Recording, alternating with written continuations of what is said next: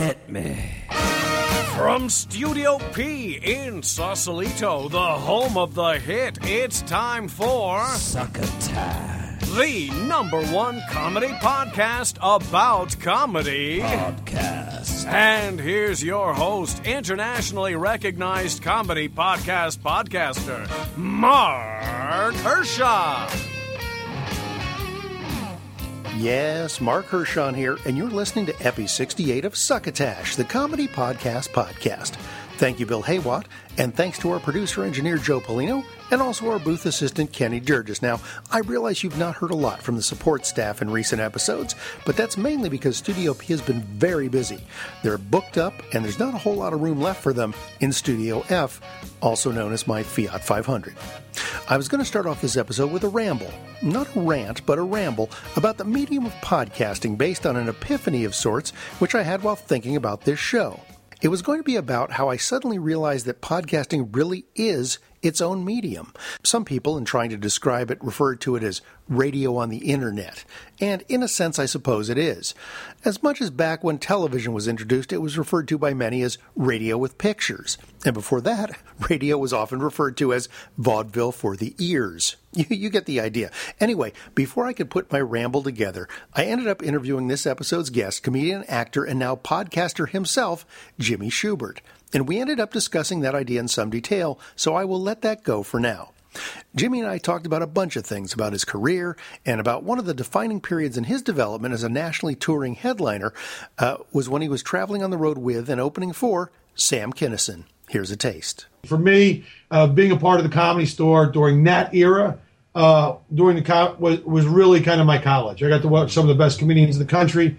I got to tour with the late great Sam Kinison, who was uh, certainly uh, uh, a guy who was, you know, doing something really unique at that time. I mean, it was a lot of guys were doing unique stuff, but I thought Sam was play, a pretty influential comedian.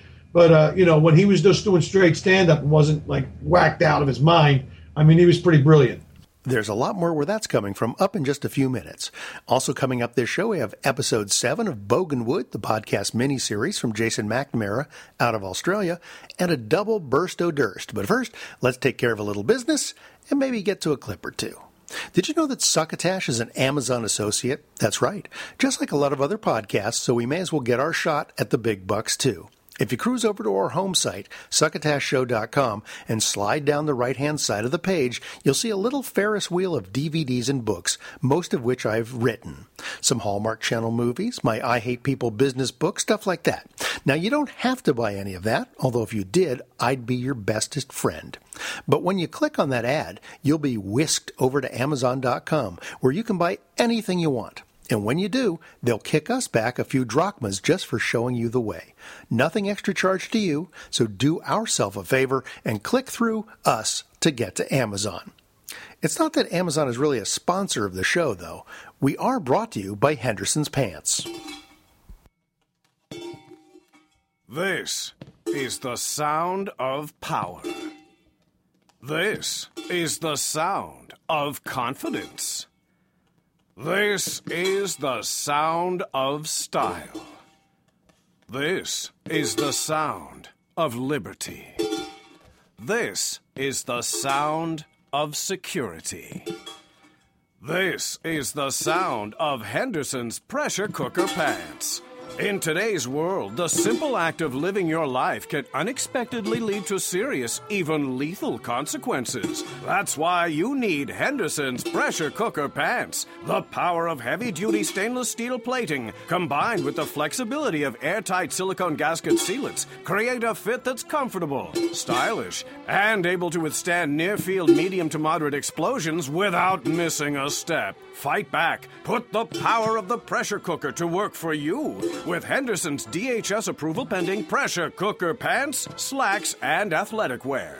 Originally designed for executive chef assistants, marathon runners, and the military, Henderson's pressure cooker pants are available wherever fine culinary accessories and army surplus and survival gear are available. That's Henderson's, cooking up the best in protective fashion wear since 1863. And now back to more of Succotash.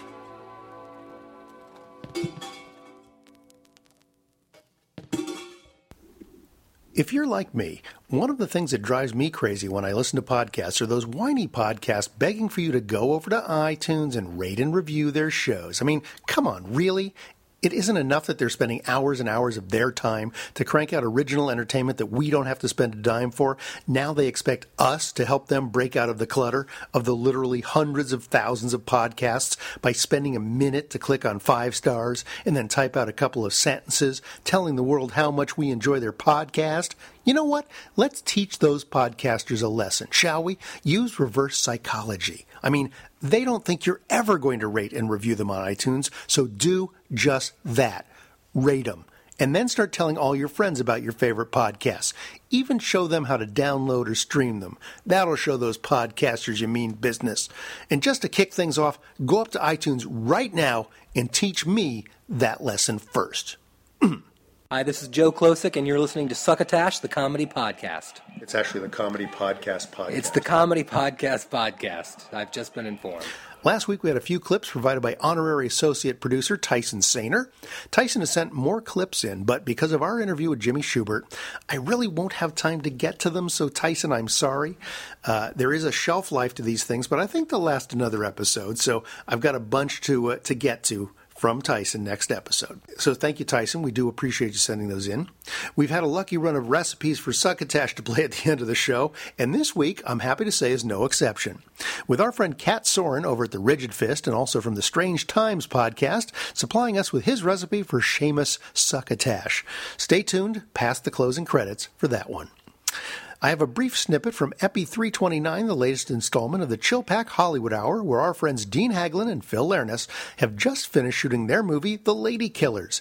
They recorded their latest episode literally at their wrap party, which was held at the home of one of their cast members, who they honored by calling The Chillpack Hollywood Wingnut of the Week. So, Jamie Kaler, uh, Yeah. I first encountered Jamie as an improv, uh, not an improv, like a sketch comic, sketch comic at Acme uh, Comedy Theater. where I have performed many a time. and uh, he was in the uh, in the company there at Acme. Oh, yeah. And that's how I got to know him. And uh, when I was casting the Party Crashers, Yeah. uh, I wanted to fill in some of these roles with people who were uh, had background in improv, Right. background in sketch, because I thought, you know, uh, Party Crashers again uh, is this film where most of the action's set at this party, and we're doing a lot of masters. And yes, you're following the action of the plot, but you have so many people filling in the frame, and you wanted them to be able to explore character, even though it their action was not necessarily scripted. Right. And so I ended up using almost every bit of footage that I had of Jamie playing the bartender in it because it was so real Yeah. and so interesting. And so for years, I've been dying to have the opportunity to work with him again. He's, of course, gone on and had a successful career as an actor and a stand up comic. Yep. And now here we are uh, at the end of 24 days of shooting, and he's hosting our wrap party. You can find the Chillpack Hollywood Hour at chillpackhollywood.com, iTunes, and Stitcher Smart Radio. They are also on Jackalope Radio. Most of our regular listeners know that I not only host this show, but I'm also a reviewer for This Week in Comedy podcasts over on splitsider.com. And this week I give a listen to the Paul Mecurio Show. Paul, a recent past guest on Succotash, just interviewed one of my favorite stand ups, Brian Regan, on his show, and here's a sample. One of one of my jobs was always to make sure that you remembered where your room was because you you can't do numbers. If it's three numbered room, you would get very confused. I remember on the road, it would be you'd be like in room I don't know nine oh eight, and you'd look for 089. and it like Brian, it doesn't work that way. It was it's, it was exhausting, folks. I got to be honest with you. No, This is I mean true. I, I actually checked into a room one time, and uh, the you know you play a big city one day, and then you're in a smaller city the next day, and um, you know sometimes they kind of melt together. yeah. So they gave me my room key, and it said uh, you know two zero one five. yeah. So I said to the woman at the check-in desk, so I said, so I'm on the twentieth floor, and she gives me this look. She says, "We only have two floors." you, you didn't look Oh. up when you walked in the building, huh? All right, well then I guess I'm on the second floor. The other thing you do that's always amazed me, and uh, I don't, I don't think this is too personal, but like Brian likes to unwind. You know, some people like unwind after a long, especially performing like big theater shows. Maybe a glass of wine or like a mixed drink or a beer or something. He'll, uh, he'll just order a pot of coffee to his room and then fall asleep. Like, I swear to God, I want like scientists to like look into your body. Like, how do you, how do you not, how are you not amped up after that? You're the only guy that uses coffee as a sedative. I I know. I um I drink coffee at you know very odd times. I, I live in Las Vegas. I like to golf, and sometimes it's 114 degrees outside. And the beverage cart girl will come around and she'll say, you know, would you like a nice cold drink? And I'm like, I want a nice hot coffee. you know, and then, and then the next uh, golf cart to come around has a psychotherapist on it. hey, do you need a consultation? Um, as long as I can drink hot coffee during it. do, do you also ask for one of those like hot hand towels that you get at fancy restaurants to wipe your face and hands when you're on, at 114 degrees? Yeah. I've been on uh, overnight flights, you know, red eyes from Yeah. west coast to east coast, and um, like you say, I can I can go to sleep after a cup of coffee. And I remember there was a woman sitting next to me on the flight, like, and she, you know, she ordered like a glass of red wine, something to make her go to sleep before the plane took off. And the flight attendant said, "How about you?" And I said, "I'll take a black coffee." and this woman just went, "Oh." Like you could tell she was just thinking, "Oh, my light's going to be on. I'm going to be sitting there playing with a paddle ball thing, you know, with the right while you're while you're trading stocks. Buy, buy, sell, sell. I want corn futures, four billion of them. yeah." And I, I was asleep before she was, you know. So go check out my review. Also, uh, check out Paul's show. He's got great guests. So subscribe to him on iTunes. Get him over on his home site at paulmecurio.com or from the sideshownetwork.tv. Uh, that has a whole bunch of comedians' podcasts up there. And now it's time for The 10 most active shows in the Stitcher Top 100 Comedy Podcast List. My interview with Jimmy Shubert is coming up, but first, it's time to take a look at what shows have either jumped up or slid down the most in this week's Stitcher Top 100 Comedy Podcast list.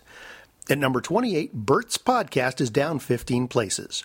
At 34, Smodcast Phoebe, Four Eyes and Beard, up 60 places this week. At 49, The David Feldman Show, up 18 spots. At 52, Moment of Clarity is up 27. At 68, The Champs with Neal Brennan and Moshe Kasher down 32 places. At 76, Jordan Jesse Go is down 30. At 83, The Dana Gould Hour is down 17 spots. At 86, another Smodcast offering, Get Up on This, is up 61 places. At 95, Dining with Doug and Karen down 40 spots, and just barely squeaking into the top 100, Super Best Friend Cast up 99 places. And that's your The 10 most active shows in the Stitcher Top 100 Comedy Podcast So, although I have limited time for clips this week, I did harvest one from the top 100 from uh, Stitcher, the one that squeaked in there Super Best Friend Cast with co hosts Woolie, Liam, Matthew, and Pat. I'm not sure why this is on the comedy list, to tell you the truth. I mean, it seems like an entertaining show, but it's really about the latest in games, mostly video games, it seems. So, unless you're really into games, this might not be your favorite comedy podcast listen. But let's check it out. Uh, we're we're sitting in a different order this time around, so I guess weird. we'll go counterclockwise and start with Matt. What have you been up to? Uh, Take it away. I- what are you doing, guy? I think I guess the only like sort of what we just kind of completed is that me and Pat started uh, playing Killer is Dead.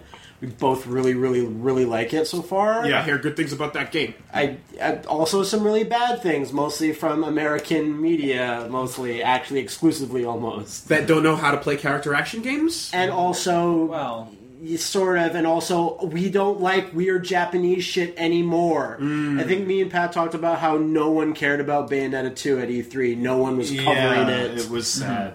It and was because it's a weird Japanese thing. Uh, like playing through Last of Us it really makes me feel that like now it's like if your game isn't an AMC show or an HBO show, how did you feel when so and so did this? The idea, it's like the idea of an empty Bayonetta booth at a game show just makes my teeth hurt. Well, it wasn't empty. It wasn't empty. It was just like not.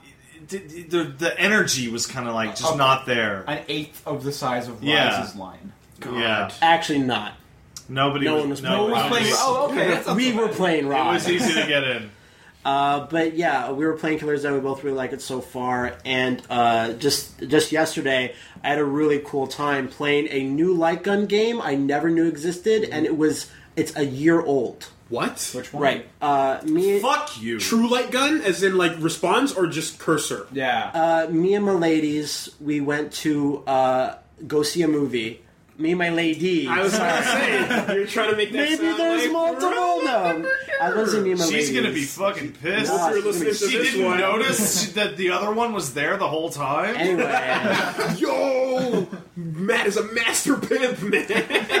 I You're got, not worthy. I got this one in You're my not coat. worthy. uh, we went to go see a horror movie called You're Next, which is actually a really, really good independent horror movie. But in the arcade section, they had uh, House of the Dead 3. And I remember Pat telling me, House of the Dead 3's got this bullshit shotgun. The shotgun feels good, but like the whole game is shit Because because you of it. pump Yeah. it to Yes. reload, right? It's a good feel. And we play, we played it. We put, sunk like ten dollars into it. And we got really. I'm like, oh, this is really cool. But I kept hearing screaming somewhere in the in this movie theater somewhere. I was like, girls are going nuts somewhere. I'm like, I'll go check that out. Did you say that they were going nuts? They were going nuts, and I go there, and they have this gigantic, gigantic cab. It's like uh, the Lost World Sega shooter or Confidential Mission. where you go, in, you go inside and you sit Oh, down, man. and there's little tarps to. yeah, yeah. So it's to called block off all other It's senses. called uh, like Dead Escape 4D. Anyone here? no. Wow. Or Dark the Escape fourth 4D. dimension. Namco. Tesseracts. Namco. When Okay. you go inside, what it is, it's a 3D game. It's got glasses that are connected to everything. Okay. You put it on. You sit down on a bench. The bench vibrates when things happen. Yeah, it does. Gusts of wind shooting your face. Of course. When monsters come in, there's 5.5, 5.1 surround with a subwoofer. It's not as impressive as 9.2, but go on. Sure, you Oh, got you have a fucking turret. You hold a turret, and it's got send uh, uh, pulse sensors, Sensors on it. Wow. So you put all it's every gimmick all at once, and it's basically good. House of the Dead, but with way better graphics. And all this shit comes at you. Monsters come at you. They break through the glass. The wind hits you in the face. It's you can't hear yourself think because it's so loud. And the only thing problem with it was it wasn't really a light gun game. It was like Terminator 2, the arcade game, where you move the cursor around. I'm beginning to think these guys really like games. And if you do too, find more at superbestfriendcast.com, iTunes, and Stitcher Smart Radio. Friend of Succotash Adam Harris just posted Epi 200 of his podcast, The Stand Up Chronicles. Way to go, Adam. That is interviewing a lot of comedians. And in honor of this momentous occasion, here's a clip of Adam interviewing Tom Wilson, who's a stand up and actor, and he's best known for playing Biff Tannen in the Back to the Future movies. And he's also a podcaster now, by the way, with his Big Pop Fun show over on the Nerdist Network. In this clip, he talks to Adam about playing Coach Fredericks in the cult TV hit Freaks and Geeks. that. Let's get into where you played Coach Fredericks on Freaks and Geeks. Mhm. And here's what uh, Judd Apatow wrote about you in the Freaks and Geeks yearbook edition of the DVD set. He said, Nobody is funnier than Tom Wilson. Mr. Fredericks is a wonderful character because Tom was able to showcase his vulnerable side and his asshole side in equal measure. Any thoughts on that? Well, I think that's true, but I think that comes from um, I think that comes from my own like humanity underneath just being a big person, looking like a football coach, but not having anything close to the life or experience that an actual football coach would have. So, and which is not to say that football coaches lack heart. They do, but they've been communicated because they were on the football team, and that that's the manner in which men communicate to each other on that track. Mhm. You know, we know what we're talking about. The guy who, if you don't understand what I'm saying, I'll just yell it louder and get in your face and whatever, whatever. I don't know what they do, make you Sure. do push-ups or whatever. And I came from an exactly opposite environment, but I ended up playing football coaches, uh, like or, or you know a gym teacher like Coach Fredericks. So when you know I can credit well. Of course, I think Judd is very generous and all that stuff, and crediting me with bringing that stuff out. But it really was Judd and the writers uh, uh, trusting me to be able to play that stuff when they wrote it in the script, which is, oh, this guy's actually a human being. When he sees Sam in trouble or confused, he can actually reach out to a kid and be a decent guy. Well, it could have been a very one-dimensional character, Right. But then once you start dating Bill's mom, that kind of completely changes, Right. You know, you see him all of a sudden having to uh, want to be accepted by the geeks. He is the know. vulnerable guy. Yeah. He, I mean, the coach, the gym teacher, becomes the vulnerable guy because he's trying to get these kids to like him now. Yeah. He's just trying to impress upon them that he's a normal person. He's not just a gym teacher monster that they think, especially Bill. Right. Especially Bill. The weird thing is that exact thing happened when I was in high school. To uh, to to, uh, to Someone you me, yeah, Mhm. the football coach of my high school uh, w- began dating the mom of a friend of mine, who was who and and this girl had only nerdy friends, like myself. So I, I I remember the scene indelibly. You know, we're at some barbecue or something at her house, and he's there, Uh-huh. and doing the same kinds of. So what do you? What are you guys? What are you guys up to over there? That thing, the uncomfortable guy who we stare at each other across a chasm. Yeah. because our experiences are so different, and you're trying to, uh, you know, reach across that the chasm, which is most. Let's face it, which is most good movies and television. So when you see that in the script for the first time, do you go, "Oh, I got this"? Oh, I sure. this." Yeah. I thought it was terrific. I thought it was terrific. I, I loved it, and I love the fact that that initially, you know, Bill was hurt by it, Right. which is re- which is what Freaks and Geeks was about. It was the I, I love the show because everything had consequences. Yeah. They didn't just make the joke, "Oh, Gym Coach is dating the guy's mom." They actually went through what he felt about that Mhm. and the hurt he felt, and then having these two guys from opposite ends of the spectrum so, sort of try to make peace with one another. even when you're sitting and you can see your character pulling back at times too Mhm. you know i think you're sitting around um the, ta- the, the the dining room table and you're having breakfast in the morning and you know you're talking about uh, what movies you like Yeah. and you, so and bill says uh, something about bill murray being the funniest uh, person alive and you're like well he's a smartass but then you're like ooh okay better pull back a little bit here because i got to get this guy on my side Right, yeah right. and you Uh-huh. even get the other geeks on your side, um, Neil and Sam, by buying them, you know, the fake throw up and stuff like that. But Bill is still re- really reluctant to, uh, you know, even join up with them. Right, yeah. right. But yeah, just a, and then it's just a funny character too. I think my favorite line is uh, when Neil is walking through the gym and he's just got the, the towel around him. It's like Schweiber put some clothes on. You look like a fifty year old man. Yeah, which is uh, just hilarious. uh-huh. So yeah, no, I love Freaks and Geeks because it it cut in te- between ten and twelve percent to uh, you know to the Back to the Future recognition, which there's nothing wrong with that at all. I was in you know the movies and that, that and that's fine, but it's just good to occasionally talk about something else. Yeah. And can you believe it's been like 14 years? Since Freaks and Geeks, Yeah, yeah, 1999, yeah. 2000. It's amazing. It's a long time ago. And well, it just tells you this is a show that was canceled that nobody saw when it was on regular TV, that only became a hit through the DVD collection. And we did a shoot for the last for the last uh, winter for the Vanity Fair comedy issue. The entire cast of Freaks and Geeks, myself included, um, did this whole shoot uh, about a show that did 18 episodes that n- no one saw when it was on Yeah. TV. Happy 200th show, Adam. Do yourself a favor and cherry pick some of your favorite comedian interviews by Adam over at Take a Deep Breath, Comedy Nerd Interviews Comedians.podbean.com. Easier? Try iTunes and Stitcher Smart Radio, or just go to Google and type in The Stand Up Chronicles.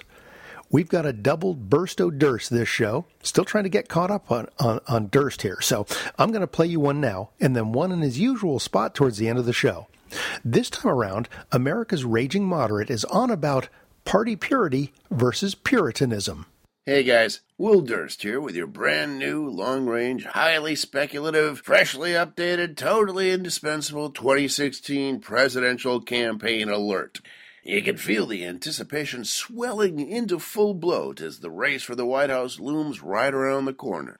Okay, maybe it's a wide corner, but still. What else you got going on? The upcoming Arkansas gubernatorial election? Come on, Arkansas goober, isn't that a bit redundant? Like saying Hollywood facade, or New York attitude, or North Dakota drowsy. Thing is, with an incumbent president termed out, the competitive action on both sides of the aisle promises to be crazier than Norman Bates on acid, stuffed into a steamer trunk on high seas. And while Democrats seem content to hurtle headlong down the path of least resistance to some sort of poorly remembered Clintonian soft landing, on the GOP side, the road's going to be much rockier, with immense, immovable obstacles to be negotiated. And we're not just talking about Chris Christie either. This is about identity, party purity versus pragmatism. The threats of boycotts and government shutdowns and distractions over dual citizenships have already filled the air, making it impossible thus far for individual candidates to gain any traction. Factor in further slippage from all the mud being tossed at each other by feuding frontrunners Chris Christie and Rand Paul, and it's a miracle anybody is still standing. Desperate to throw a positive spin onto things, Reince Priebus, the chair of the RNC, says these debates are good for the party. But to call these barbed attacks debates is like calling a sledgehammer the finger massage. Obviously, this war is just getting started and seems destined to culminate in nothing less than a fight for the very heart and soul of the Republican Party. Although, admittedly, many folks would argue that neither one of those objects actually exists. For Succotash, the podcast of comedy podcasts, I'm Will Durst. There's a lot more on his site at willdurst.com, and he's always tweeting at Will Durst on Twitter. In addition to being a national headlining comedian, Jimmy Shubert has shown up in some movies and TV shows and various guest appearances, including Go, Mr. and Mrs. Smith, The Italian Job, Monk, Two Broke Girls, and a bunch of other projects. He's now added podcasting to his resume with the kickoff of The Jimmy Shubert Show.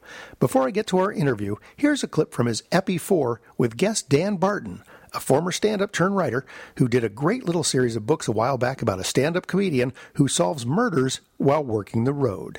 One night you didn't show up. I was in bed, and you didn't show up, and the phone kept ringing. I'm like, is Jimmy there? No, no. Ring. Is Jimmy there? No, no. Ring. Is Jimmy there? Different voice every time. Different female voice every time. And then finally you come stumbling and go, bro, you don't believe what happened to me. And I was so pissed off. I said, I don't care what happened to you. We get in bed. I just want to get some sleep. You go, yeah, all right. So you fall in bed. We wake up the next morning. Go, come on, we got to get on the bus. You throw back your covers, and you have these red lipstick kisses all over your body. And I went, uh, wh- where have you been? They go, well, remember those six chicks that showed up backstage? And I said, yeah, they were gay. And he goes, they're not that gay, bro.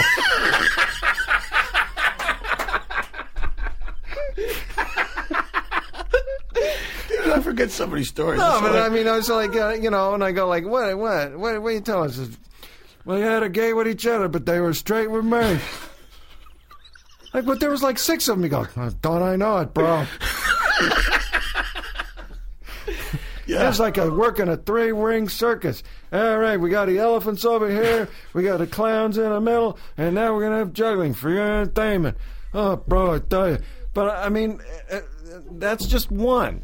That's just one night. I know. I uh, I I was uh, I was a little crazier back then. I'm, Uh, I'm, I'm a dude, different. you're like a great white shark, and like. but I, I, should I tell the story about the dressing room? Yeah, tell the story. I, look, it's an open book. I, you know, look- sure? Absolutely. Tell us. All right. Well, th- th- this involves Bill, and uh, you know, I know you you made a couple cracks about Bill, but there was we, we had some good times out on the No, road. No, absolutely all right. did. Now here's okay. First of all, I got I can sit here and tell stories about. there was a time you got busted. at the border. Yeah, there was that. and story. I had to do Hey, comedy. The, I got of comedy, bro. It wasn't just a No, nickname. It wasn't no. just a nickname. No, I did. I got locked up at the border. You got, and I had to go and do comedy The next until night. You, no, until you showed up, and I did show up, and you did show up, unshowered in the same clothes, and I unshowered in the same clothes, and, and I sit there and, I, I and I see you standing in the wings, and Bill's saying go until I signal you, and he signals me, and I go like, all right, well, free on bail. It's Jimmy Shubert, and you show him, you go, ladies and gentlemen, you won't believe how glad I am to be here. and then you go on and you do 20 eh, killer minutes. Eh, I mean, you do, you, not a, you don't lose a step. But there was one, we were at one, we got to perform in all these great old vaudeville things. You know Yeah. I'm a sucker for old shows. Yeah, and I love that stuff. I know, but I love being. But I mean, I- those we'd see- venues had some real soul cooties on them. You know. Oh, we well, we would do. We would perform in these venues that said like you know had plaques of who had been on that stage. Yeah.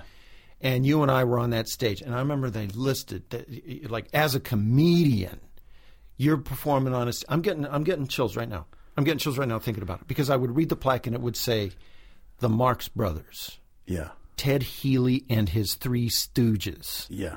George, uh, you know, George Burns, Bob Hope. Yeah. And I'm like, I am standing on the same real estate. I'm performing in the same venue. Venue, you know. And they had this one place had this dressing room backstage that said it was preserved from when Miss Lily Langtry, the famed vaudeville star. Yeah. Well, you know the story. No, no. She and they had preserved a dressing room that she had used, and they'd gone back to the days of vaudeville. And it's preserved. It's like- Preserved, like and it had a little red velvet rope across it, like "Don't go in," and had these antique furnishings, and uh, and it was "Don't go in," and every and we look at we we all went up there and we looked at it, and like, "Ah, yeah, man, that's really something. And so we did our shows, and at intermission, you met this chick who had just broken up with her boyfriend. I go like, "What are you hooking up with her?" You go, "I don't know, bro.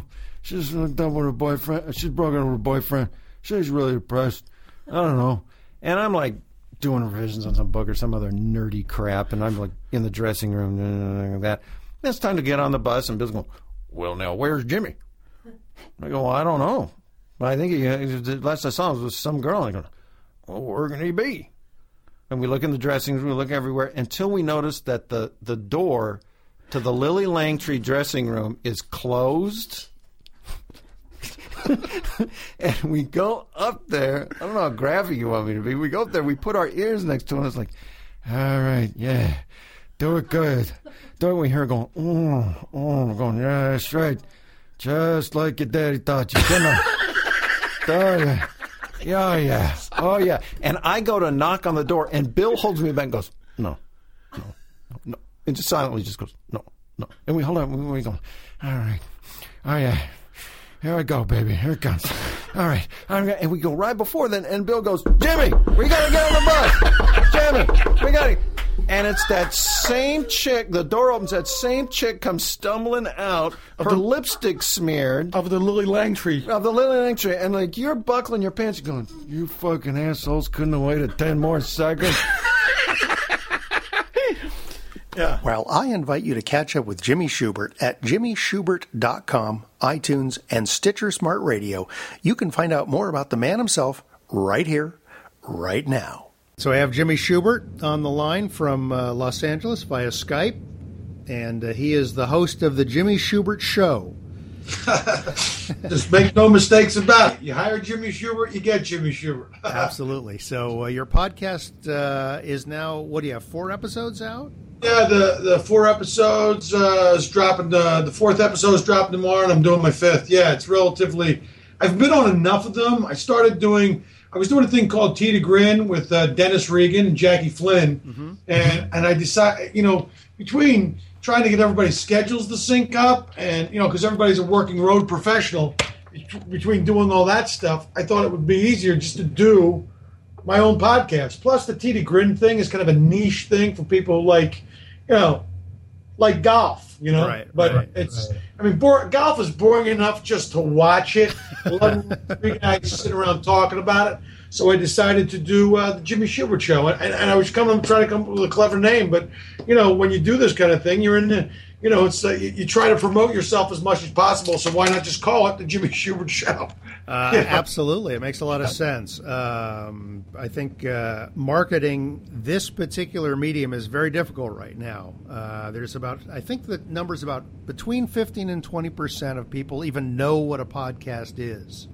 Yeah, it's uh, but the people who do listen to them are loyal listeners, and uh, you know, I mean, it's it's a it's a if you're a stand-up comic, you get to talk to a thousand people a week, you know, that come through a comedy club on a regular basis, sometimes more than that. So you sit there and you go, uh, you know, listen to my show, go listen to my show, and then you know, it's another way for them to. Um, or another, at least for you, where you don't have to be hysterically funny all the time. There's another interesting side to yourself where you talk about other stuff that you may not be able to talk about on stage for a myriad of reasons.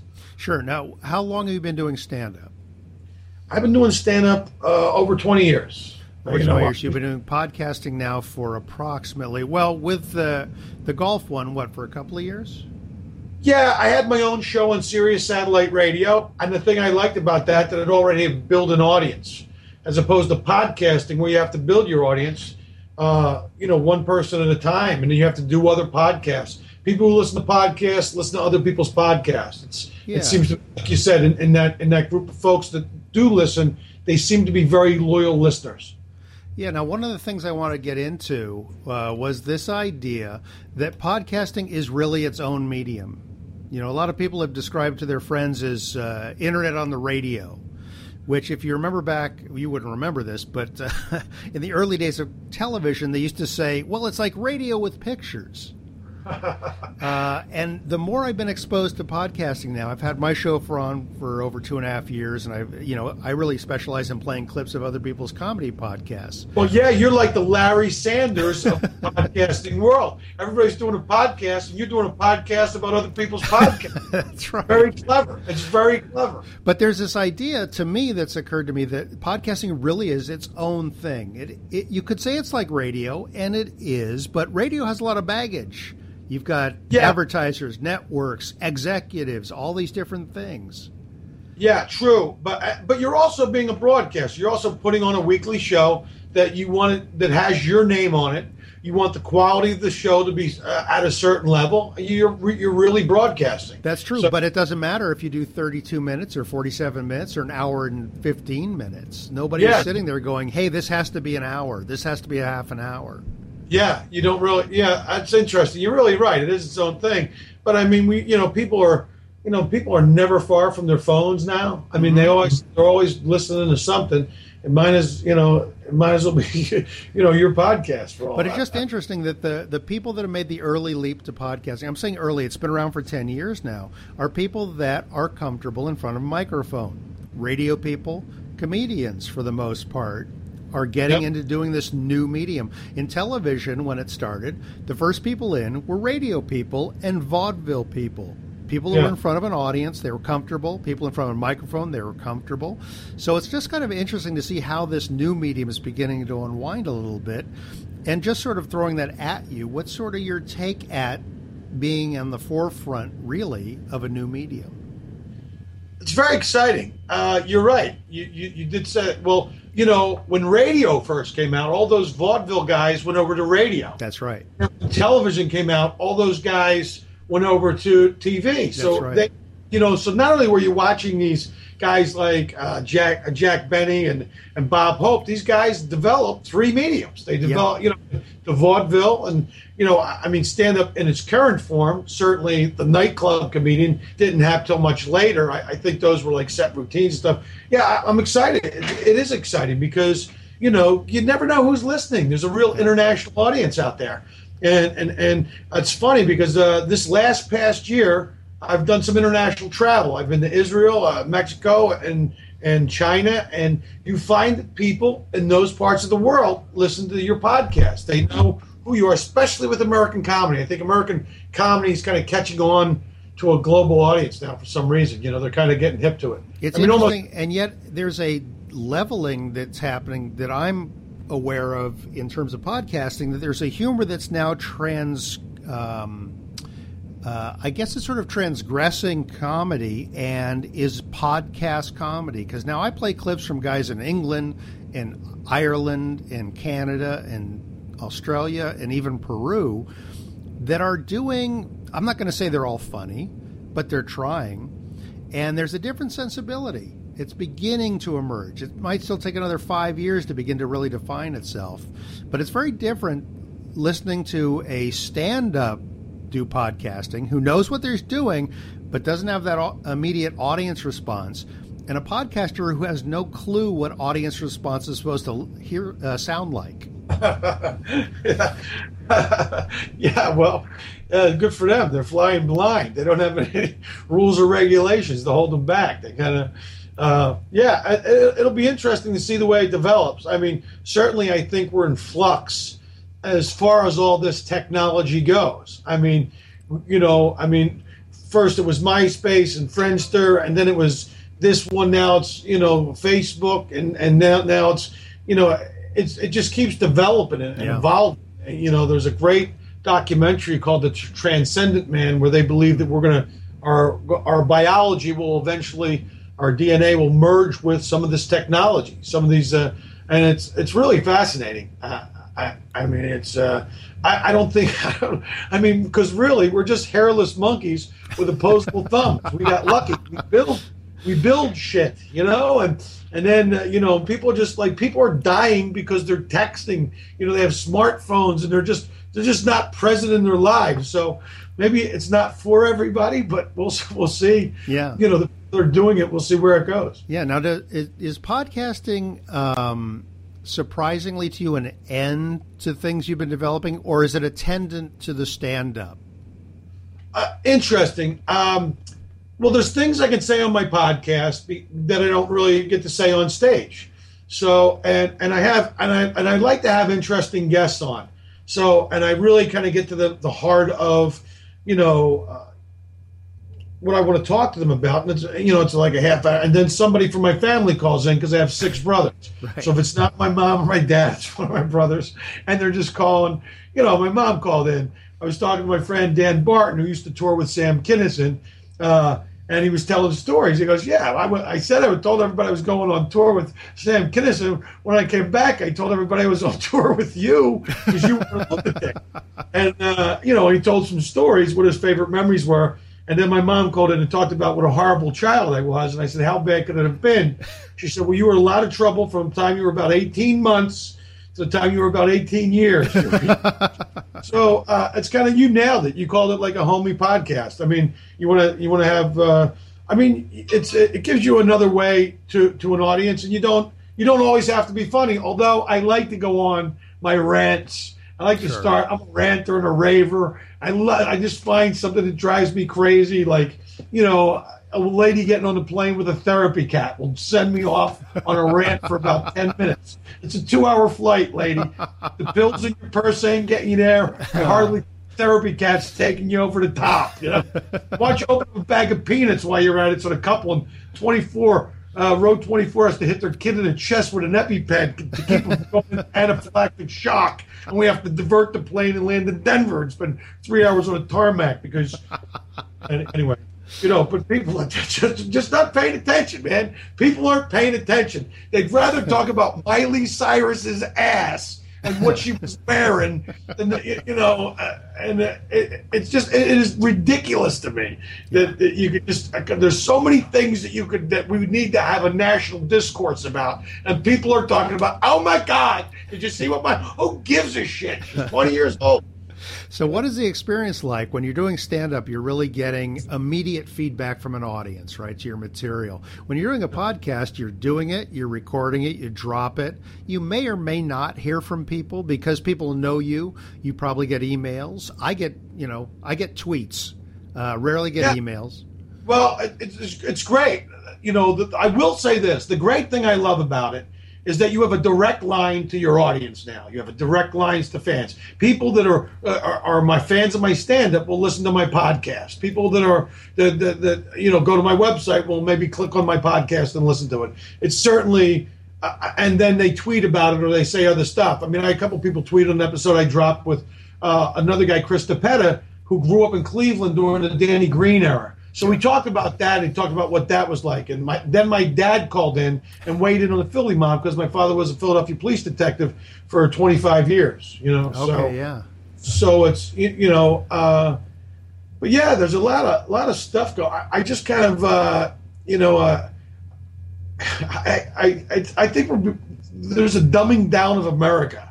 You know, you know, if you, I, I just want to tell people, listen, if you stop watching this shit, this hillbilly hand fishing, honey boo boo, uh, it'll go away if you just stop watching. That's right. I mean, you know, but uh, in in one way, it, it's very therapeutic because people go, "Oh, I'm fucked up," but I'm not that fucked up.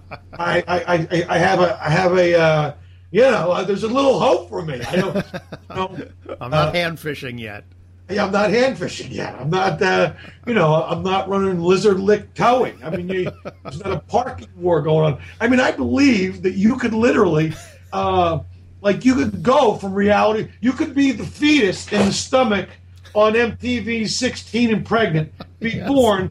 The next show you could go on is Toddlers and Tiaras. Sure. Then you could go on to, uh, you know, uh, Dance Moms or something. I mean, you could literally make your entire. You could go from reality show to reality show to reality show. You'd wind up in uh, rehab. Uh, you know, you, you'd become a hoarder, and they try to take your stuff, and then you would try to pawn some of that stuff off. I mean, and then you try to hide some of it in storage, and then people would bid on your stuff. I mean, you could literally yeah, cradle of the grave reality shows. on a, on a freaking reality show. You know, and and but that's but that's it. I, I call it a societal lobotomy. Yeah. You know, because they don't want people thinking. They and a lot of people don't want to think. They're just going to want to unstu- unplug their brain stem when they come home from working hard and just watch some mindless entertainment. Yeah. Uh, but you know, but that's you know that's what they want. So let's uh, turn back the hands of time a little bit. How did you get into stand up to begin with? Uh, I started doing magic when I was about nine years old, and I enjoyed it thoroughly. Uh, I was a professional magician when I was 15. I was doing about five or six gigs a month. Uh, I was being driven around by my dad in his beat up pickup truck. I had the shoebox with the holes in it for the doves, little oversized hand me down tuxedo.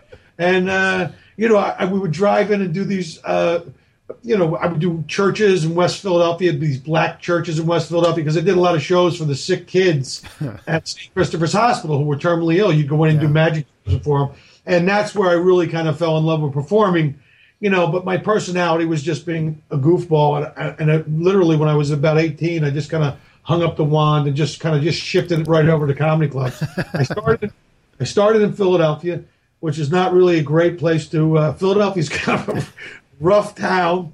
To uh, if you're not funny, to let you know it. But it was uh, it was a good start there. I did it for there for a couple years in Philly, and I did it a lot. Just kind of immersed myself in it, and then. Uh, uh, I was going to go to New York, but I said if I go to New York, eventually I'm going to have to go to LA. So then, right about that time, I loaded up my car and drove across country and started in LA. And about two weeks after I got there, uh, I uh, I started working at the comedy store as a doorman and doing uh, and and then uh, about a month or two later, I started getting doing spots in the belly room and started. But it was really I was an active decision to become a stand-up comedian. I wish I could go back and chi- I wish I could go back in time, choke that little motherfucker, and say, "Hey, don't do it." Yeah, Don't stay in stay in magic because there's a lot of money Yes. in that. I was fucked. You know, no, but go to college, son. Get some benefits. Uh, either way, either way. Uh, so no, but uh, but uh, yeah, I started doing it out here, and I got a real education. For me, uh, being a part of the comedy store during that era, uh, during the co- was was really kind of my college. I got to watch some of the best comedians in the country. I got to tour with the late great Sam Kinison, who was certainly a guy who was, you know, doing something really unique at that time. I mean, it was a lot of guys were doing unique stuff, but I thought Sam was play, a pretty influential comedian. But uh, you know, when he was just doing straight stand up and wasn't like whacked out of his mind, I mean, he was pretty brilliant. And what was your take on him? I mean, you were close to him, uh, traveling around and hanging out with him. What was your take on him at the time? And then, if you can do it, just sort of looking back, you know, what have we missed out on the fact that he was sort of, you know, he was in this accident that wasn't his fault and taken from us? No, I, I mean, you know, uh, touring with Sam, uh, you know, it was uh, it, it could be great, and and then and then it could be awful, you know, because he he was a drug addict. There's there's no question about it. I mean, you know, watch a guy blow off a thirty five thousand dollar gig because he can't get his shit together. I, I, I mean, you know, and, and and granted, I mean, you know, he wasn't always like that. I mean, the, the, when his little brother Kevin committed suicide, he kind of spiraled a little bit into the depths of hell. And the problem is when that grief passes, you're stuck with all those bad habits. But I think uh, I got to tour with him when he was stone cold sober, and I thought he was brilliant.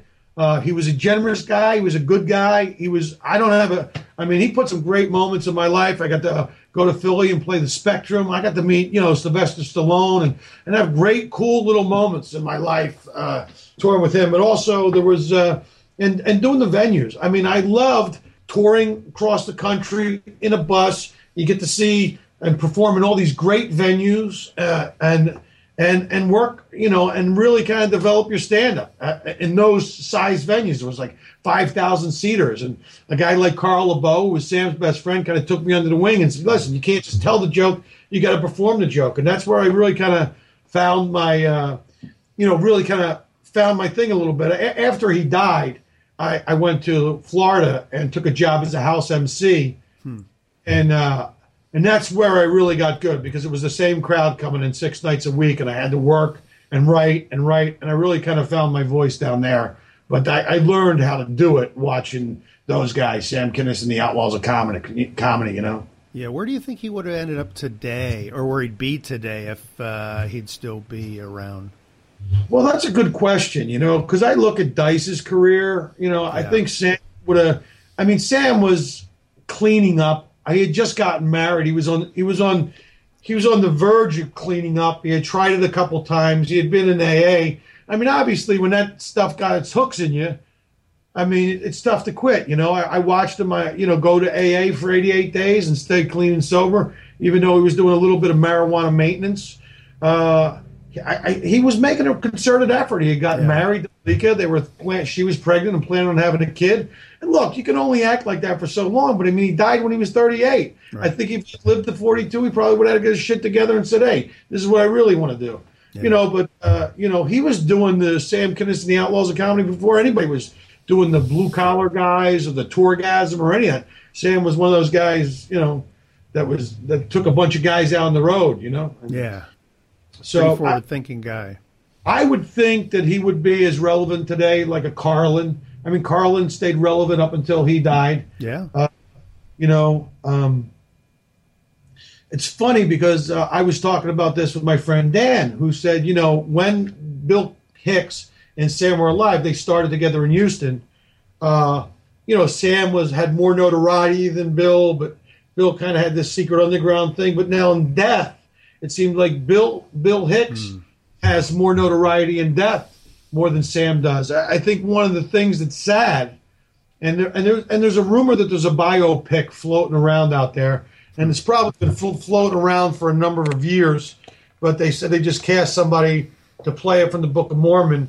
Uh, but it'll be interesting to see if it does get made that, that there's a resurgence of people taking interest in his actual work Yeah. because I thought he was a great comedian. I really did. When he was not, when he wasn't uh, doing drug, I, I mean, he re- he was really quite brilliant. You know, yeah, I, mean, I saw him do some real rip roaring sets. You know, I learned a lot watching him. I mean, he was a Pentecostal minister. He prayed with people when they died. He married people. I mean, he had a way of connecting with people that not that's that some that's, you just can't learn that. You know. Yeah, yeah. So it was uh, training for you to be part of that uh, that party that was traveling with him. What's that? Say it that was again? training for you, really. I mean, it was sort of like comedy college for you. Oh, absolutely. You, you know, and at one point I even said to myself, I- mean, because I, you know, it had gotten out of hand. I said, Sam isn't going to help me get to where I need to be. I mean, he can barely help himself. Yeah. So I would go out and do these venues, and I would invite all the club owners out. I'd invite them backstage. I introduce him to Sam. I pull him aside. I talk to him for a little bit, and then when we got back, I'd call them and I'd book a tour in the same markets. And that's really how I got out there on the road, making a living doing stand-up comedy. And I did some horrible, horrible runs. I hope I never see again. some bacon and grits outpost at Bubba's Belt Buckle in Philadelphia, Mississippi.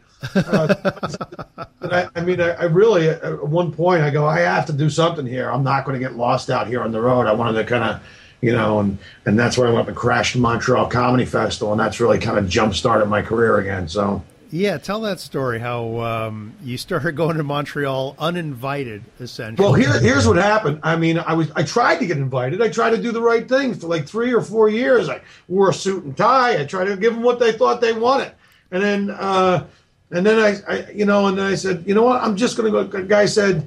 Um, uh, a reporter said he was going up to cover it, and I said, you know what, yeah, maybe I'll go. And I looked into it, and I said, you know what, yeah, I will go and I called ahead. That there was a club up there called Jimbo's, and Jimbo's was not part of the festival venue.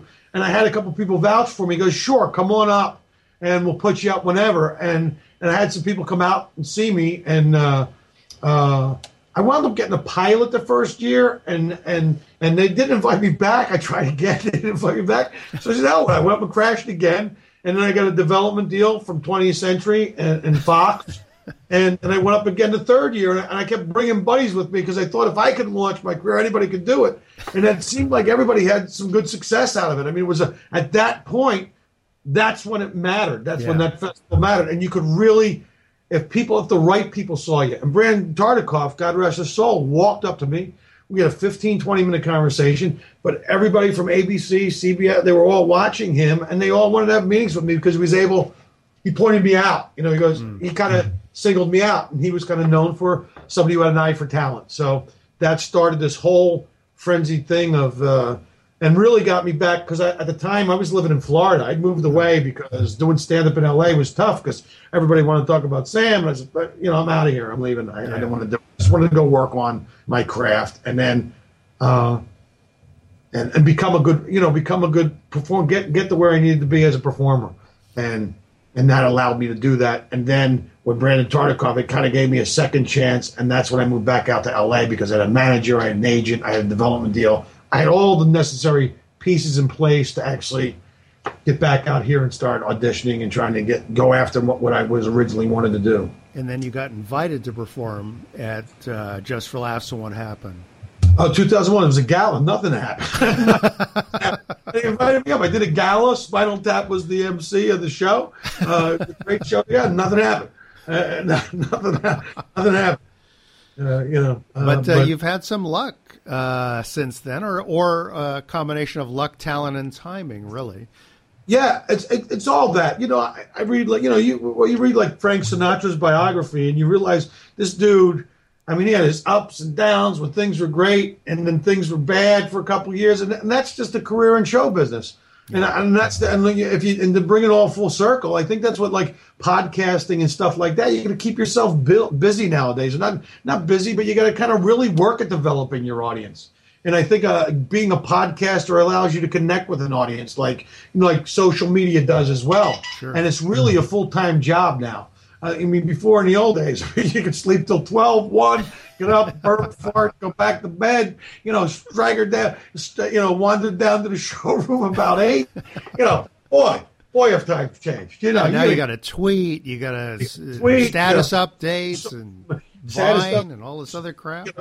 You got a Vine. you know what? I picked three. All right. I'm Facebooking. I got a Facebook fan page. I got a YouTube channel, and I'm Twittering.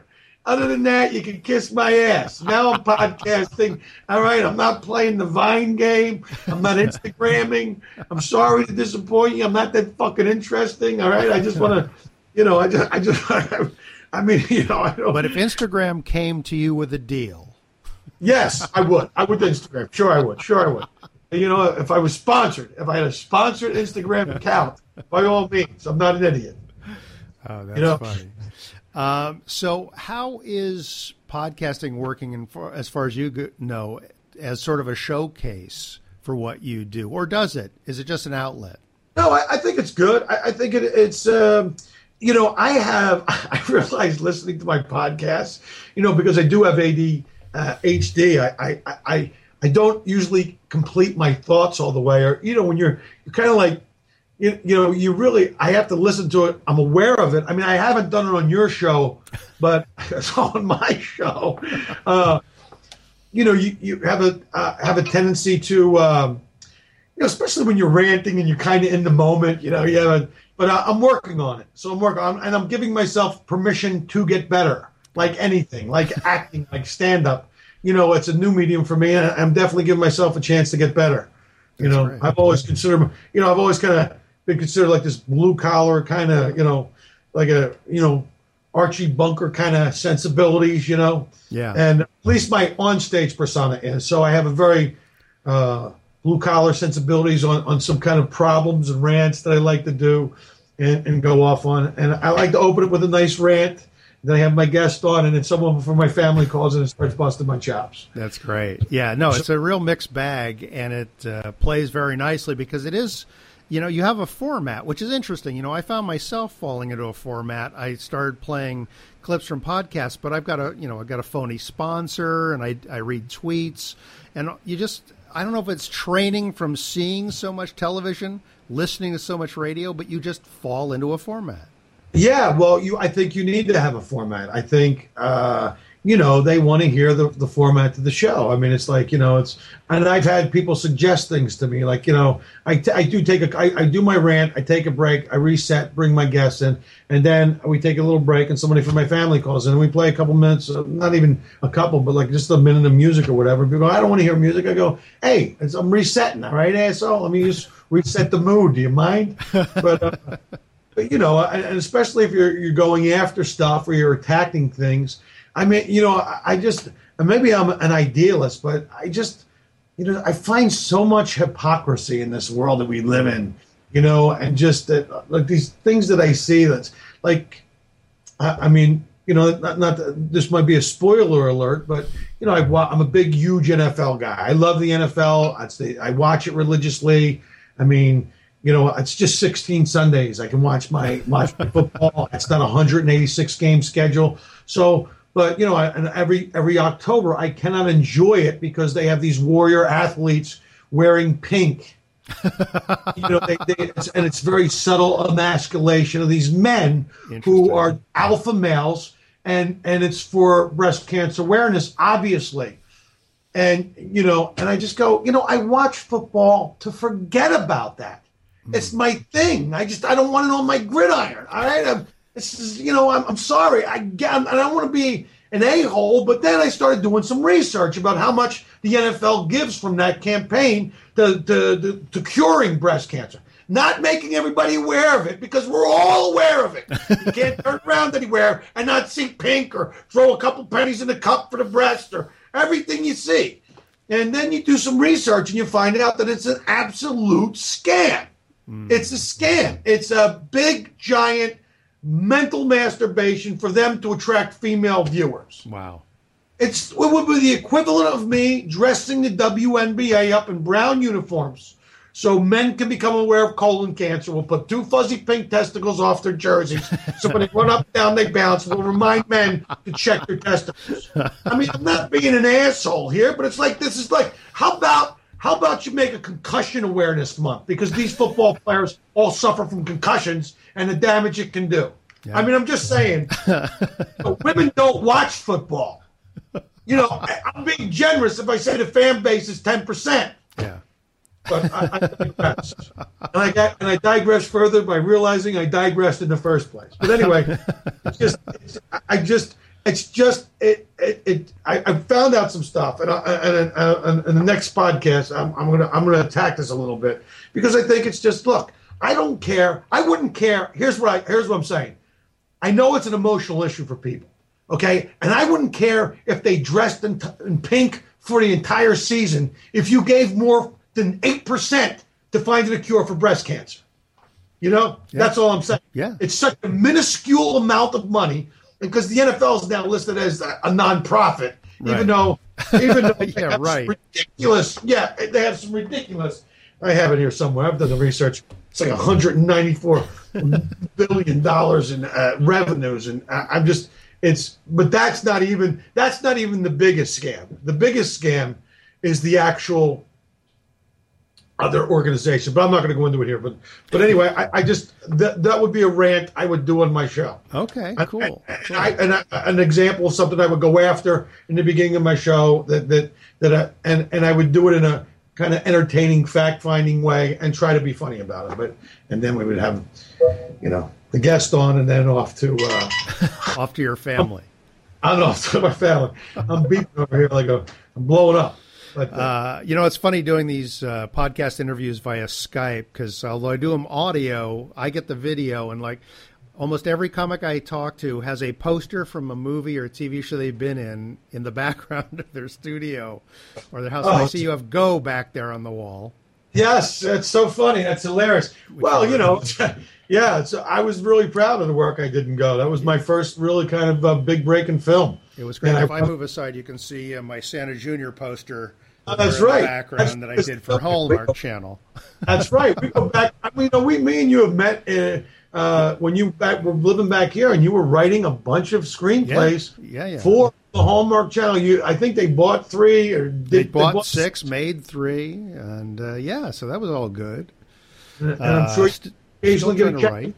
yeah, still Yeah. get checks. That's great. Well, I, the thing is, I, you know, my my guest this week on my podcast, Dan Barton, who's quarterfinal, and Love, you met love Dan. his, yeah, we talked about him uh, before in the the uh, books he wrote, which I read all of them. By the Yeah, way, the great. detective books. Uh, Yeah. For people don't know, and I don't know if these are still in print or not, but he wrote a series of books about a comic who's kind of a middle act, and he's also an amateur detective.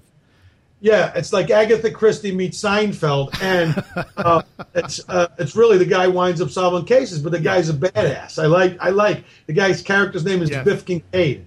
and, uh, yeah, you were you were going to help him develop that, but he's actually starting to do some writing now and trying to get uh, some going out with some pilots. But I mean, it's an incredibly difficult thing to break into. The fact that you sold three is amazing.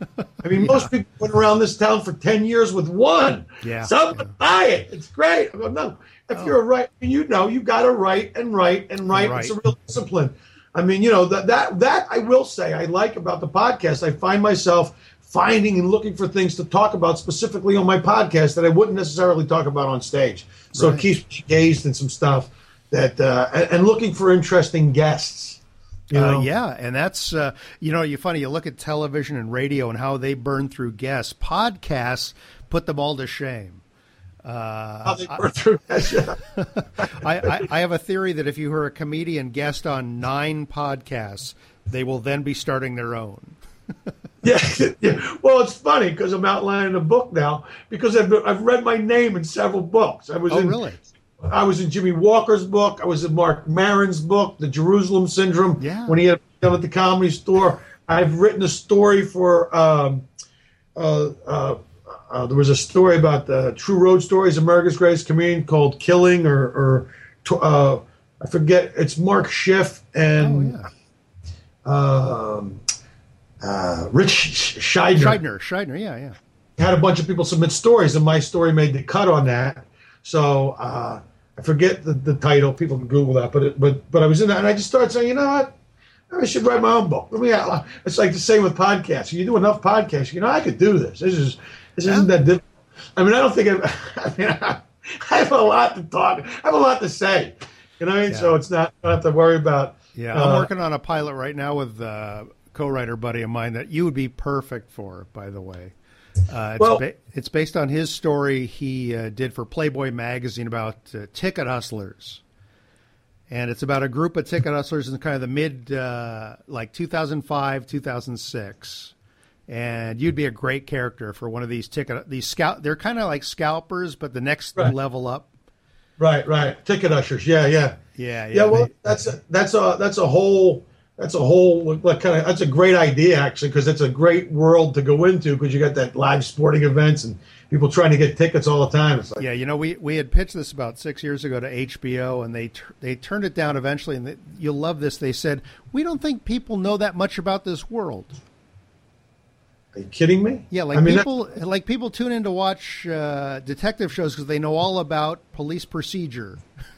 Yeah, well, there's a great book out. I think you get a kick out of it called uh, "A Martian Would Never Say That." Yes, And yes. You know that book? It's a book of network notes that was given to writers. And the guy said, How do you know what the fuck a Martian is saying? I mean, you know, but it's like, you know, network notes, uh, stories of guys that have gotten network notes on their Oh, product. yeah, I've got some of the best notes in the world. I should write my own book. It's fantastic. Yeah. Yeah.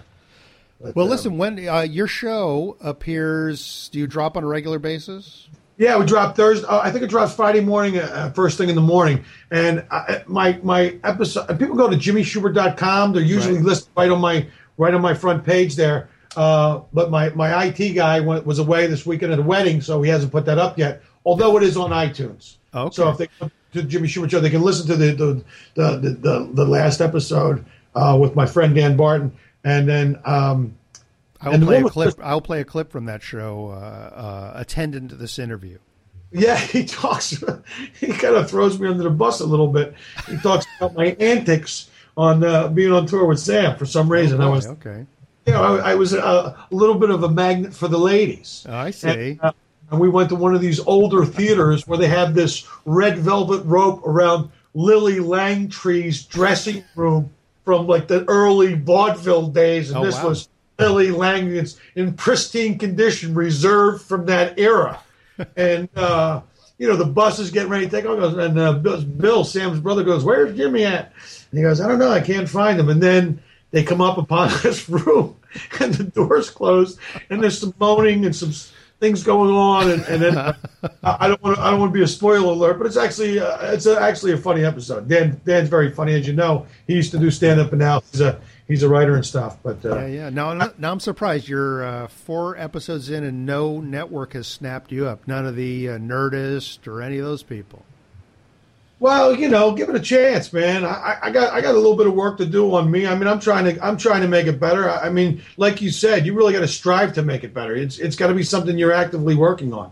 Yeah, you, know, that's you know, good test and good subject matter. And I I mean I I mean you got to listen to all these podcasts. I mean, where do you get the time in a day? I mean, that's amazing. I mean, you know, it's I mean, I can listen. I can listen to three, and I do. I listen to. I listen to the WTF podcast. I love. I love Mark's. I've listened to a couple episodes of yours, but it's funny. And the more I listen to, the more I'm getting sucked into the Yes. podcast. Yeah, Earl, yeah. No, it's But tough. you're out. Believe me. They pull you back in.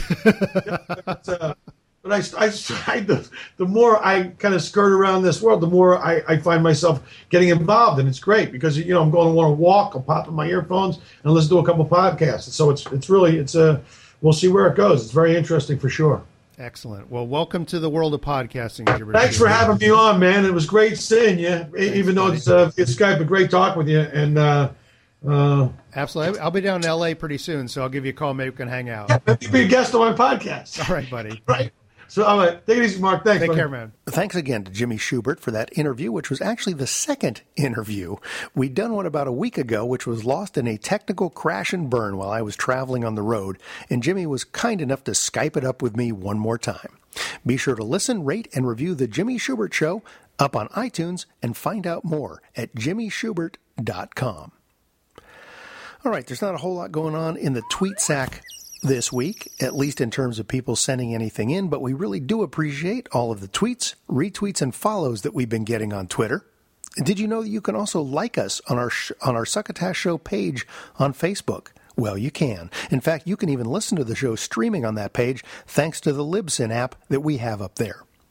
All right, how about a list of people that mentioned or accidentally got their name connected to Succotash Show this week on Twitter? Here we go.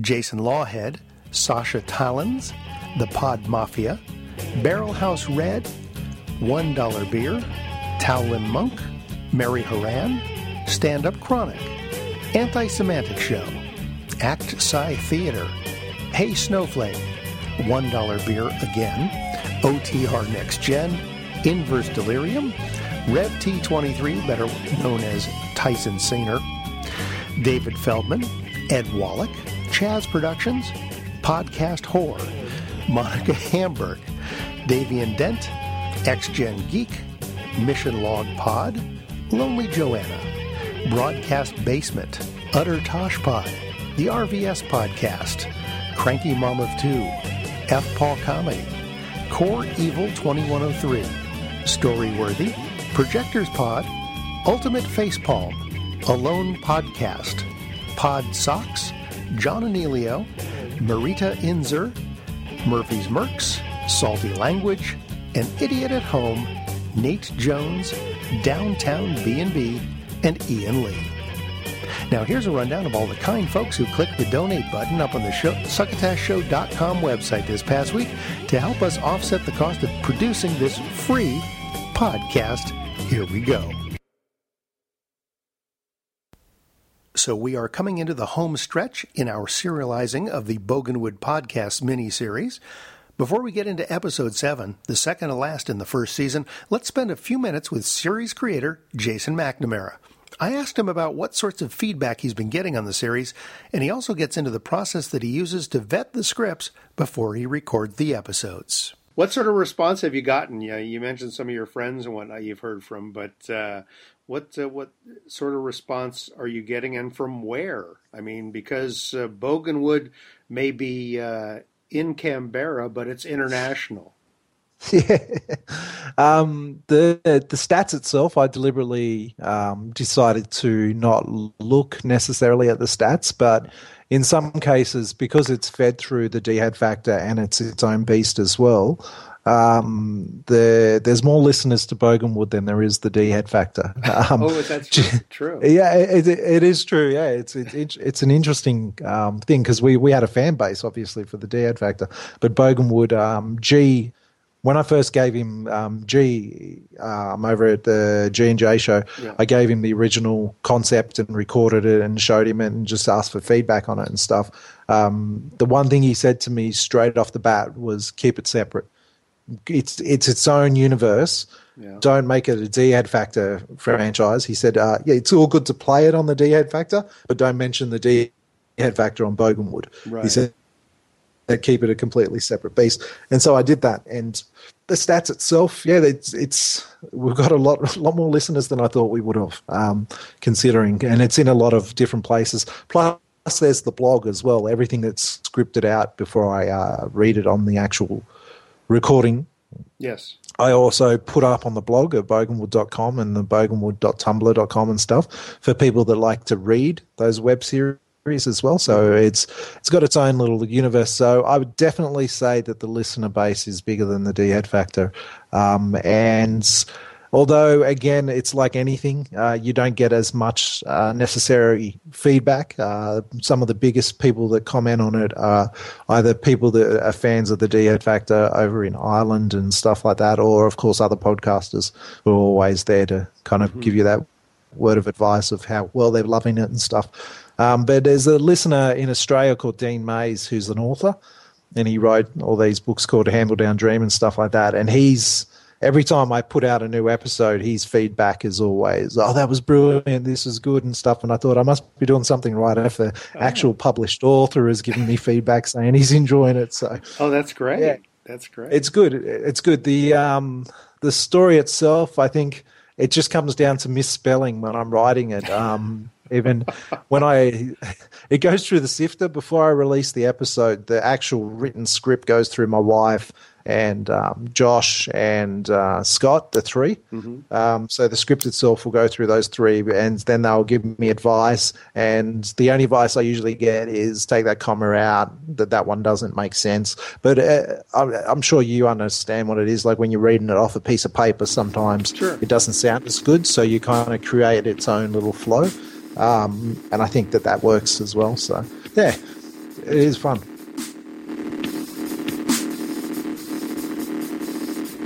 Welcome to Boganwood, Australia, Canberra's forgotten suburb. In today's adventure, we jump straight back into the action as we check in on Dingo and Bricko as they tackle the problem that is Diesel and Jimbo. We also find out what happened to Sheila. Sheila stared at what was in front of her, confused over the events that had just unfolded. What the fuck was going on? What the fuck had Jimbo just done? It had all happened so fast she didn't even have time to put the pieces together. And now here she stood, trying to think of what her next move should be. Bricko and Dingo didn't know what to do. They had to think quick.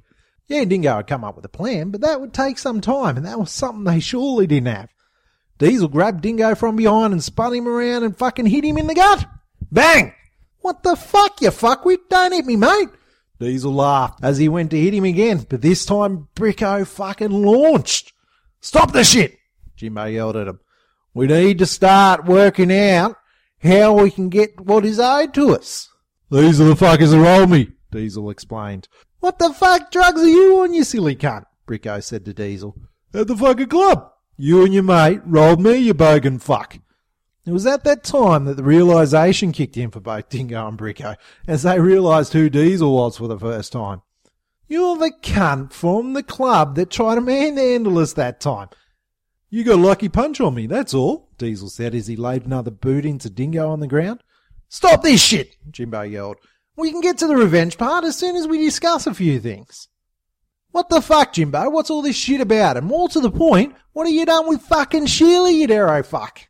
Hey, I ain't done nothing to Sheila, Jimbo said. I dropped her off at fucking Centrelink, Sheila yelled at the top of her lungs.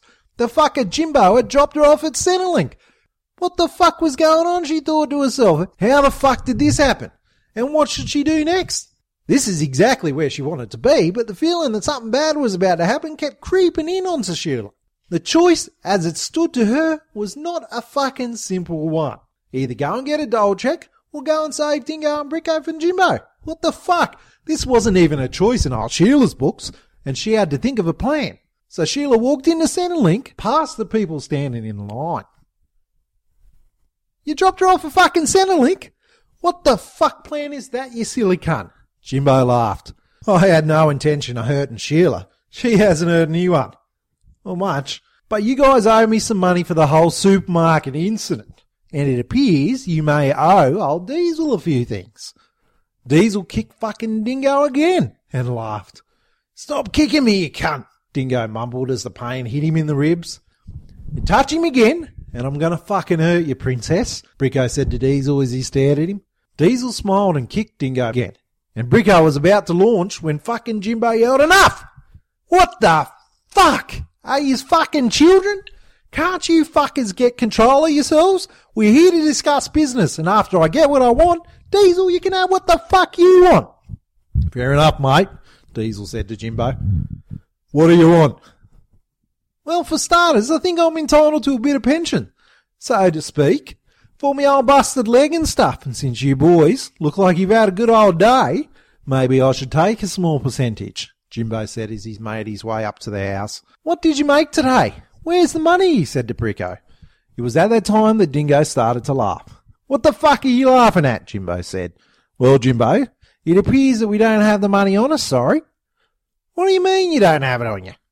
Well, as we thought you had Sheila, we needed some of that, you know, collateral stuff, so we hid it around the back of the neighbour's house on a couple of bikes we grabbed on the way here. Well, ain't that fucking convenient, Jimbo said. Yep, Dingo continued, and we figured we could trade the money for Sheila, but as you don't have her anymore, let's make a trade for you guys to stop fucking hurting us. Well, that would depend on how much money is there, Jimbo said. As it is, Jimbo, the money is actually on a bucket attached to the bikes, Dingo continued. And if you were to take the bikes and the money, you would have yourself a nice little nest egg. Now, Dingo, you wouldn't be setting me up, would you? Nah, mate, we just want to end all this crap. Yeah, it all sounds a bit too convenient, and there's something fucking not right about this, Jimbo said. Trust me, mate, it wasn't my fault you busted your whole fucking leg. That was an accident, and I don't want you to be disadvantaged any longer, Diesel said. Well, how does this sound? I'll take Bricko with me, and you stay here with Diesel, Jimbo said. Okay, I'm happy with that plan, then let's fucking do it, Bricko said as he made his way past Jimbo around the corner. Jimbo started to follow as Diesel stared down at Dingo again. Now me and you can have some fun, Diesel said as he punched into fucking Dingo. Jimbo rounded the corner and he could smell something fucking wasn't right. As he turned around the corner away from Diesel view, he could see the bike standing in front of him with the bucket attached to the handle. He slowly made his way to the bikes. Oi, Bricko, where the fuck are you? Bricko was nowhere to be seen, but the bikes were laying up against the neighbour's house. And as Jimbo moved forward, he noticed there was fucking glass on the ground, where a window had been smashed. Now that was fucking weird, and Bricko was still nowhere to be seen. None of it made any sense, and Jimbo decided to start walking back to his own house when he heard a cop car behind him. Sirens fucking blazing, coming down the street. Diesel laughed as he fucking punched into Dingo again.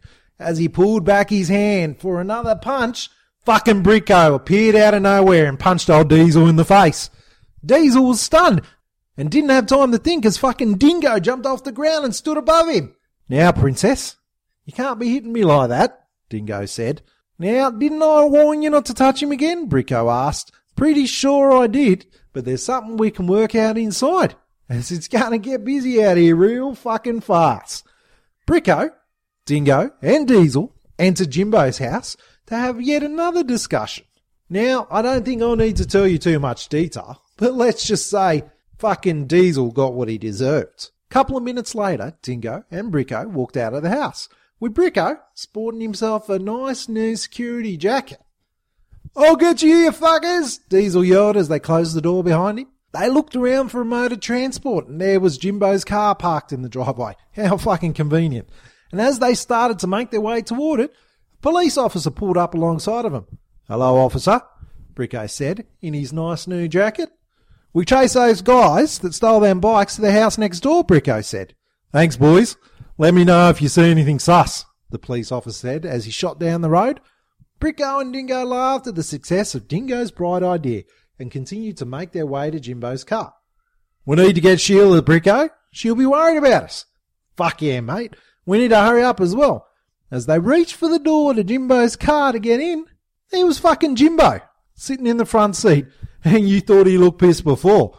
Well, that's nothing compared to the way he fucking looked now. Rule number one in Boganwood, boys don't call the fucking cops. So that's where we leave the boys for today, with a pissed off Jimbo. But that's another story to be continued yet another day. Now, it shouldn't go without mention that Jimbo was right. You should never call the cops in Boganwood. But what he didn't know was technically they didn't. The neighbours did it after some fucker threw a brick through their window. But that's another story and will be continued another day. Boganwood is a place of many adventures, and things have a tendency to work themselves out. Come back to Boganwood to find the answers to the questions. What will happen to Dingo and Bricko? Did Sheila ever get her fucking Centrelink check? All of this will be answered in the final episode of Season 1. And remember what they say in Boganwood? You can't fuck your neighbour. You just experienced Boganwood. Go to boganwood.com for more awesome shows or check them out on iTunes or Stitcher. So we have one more episode left of the Boganwood mini series coming up uh, in our next episode. In the meantime, you can go to boganwood.tumblr.com or just boganwood.com. You can go to iTunes. You can download all the episodes at uh, tumblr.com. You can also read each of the uh, the chapters that uh, that Jason has typed out. So uh, we will uh, have one last little bit of interview with Jabs uh, next time, and we'll finish off Series One. Series Two is just around the corner, by the way. Our second burst of Durst this show uh, has Will waxing on about the recent Labor Day holiday. Hey guys, Will Durst here with a few choice words about Labor Day. You know, it's been around since 1894 when Grover Cleveland signed it into law six days after the end of the Pullman strike, during which federal troops killed about 30 strikers. So Labor Day was kind of make-up sex between the government and the American worker. Flowers and candy, anyhow. The first Monday of September was picked to bridge the long holiday gap between the 4th of July and Thanksgiving. And for 120 years, it's always been sort of the red-headed stepchild of holidays. Something to show off to Child Protective Services. Look, we gave you a whole day. Now give it a rest, would you? What do you want, cake? And because of its placement in the calendar, not so much a jubilation as it is a seasonal signal flag. Here lies the tired, dried up body of summer. Time to roll up the wading pool and pull down the snow shovel. The lazy days are over and school and football are ready to kick off. A final chance to party in the long light. Meanwhile, the meaning of what we're commemorating has kind of gotten lost in the last blast of beer, baseball, and barbecue. Labor Day is supposed to be the day we set aside to celebrate our workers. One single day off, so the real heroes that make this country great can hang with their families and friends before squaring their shoulders and getting back to the job of earning a living and carving out a future. One day to catch our breath and celebrate the ordinary working folk of America, the pistons that keep the gears of this country pumping strong. And no need to bring any gifts, although that whole flowers and candy thing is never a bad idea. For Succotash, the podcast of comedy podcasts, I'm Will Durst. Get heaping helpings of Durst at willdurst.com, and you can always read his tweets at Will Durst on Twitter. Well, friends, that's the end of our time together, at least as far as Epi 68 goes. I want to thank Jimmy Shubert for doubling up on an interview so I could at least get one of them out. Also, thanks to our Succotash staff, engineer producer Joe Polino, booth announcer Bill Haywatt, and booth assistant Kenny Durgis. Apologies to our honorary associate producer Tyson Zahner for not being able to get to the great clips he's been sending along. Most of them will keep until next time, though, so don't despair. And here's a reminder to you comedy podcasters out there you are always invited to shoot us a three to five minute MP3 clip of your show. Just send it along to clips at succotashshow.com. Even though I'm about to head out, stick around after Bill Haywatt's done with our official goodbyes, and you will hear a very original recipe from Chef Saint Seamus, all the way from Ireland, I believe. Until next time, please remember to pass the succotash. You've been listening to Succotash, the comedy podcast podcast with your host, Marc Hershon. Brought to you by Henderson's Pats. And imagine your company's name right here. Find us on the web at succotashshow.com, on iTunes, or on Stitcher Smart Radio. You can also like us on Facebook. Follow us on Twitter at Succotash Show. Email us at marc at succotashshow.com or call into the Succotash hotline at our toll call number 818-921-7212. That number again is 818-921-7212. Succotash is produced and engineered by Joe Paulino through the auspices of Studio P Sausalito, the home of the hit. Our musical director is Scott Carby. Our booth assistant is Kenny Durges. Until next time, I'm your loyal booth announcer, Bill Haywatt, reminding you to please pass the succotash. Goodbye.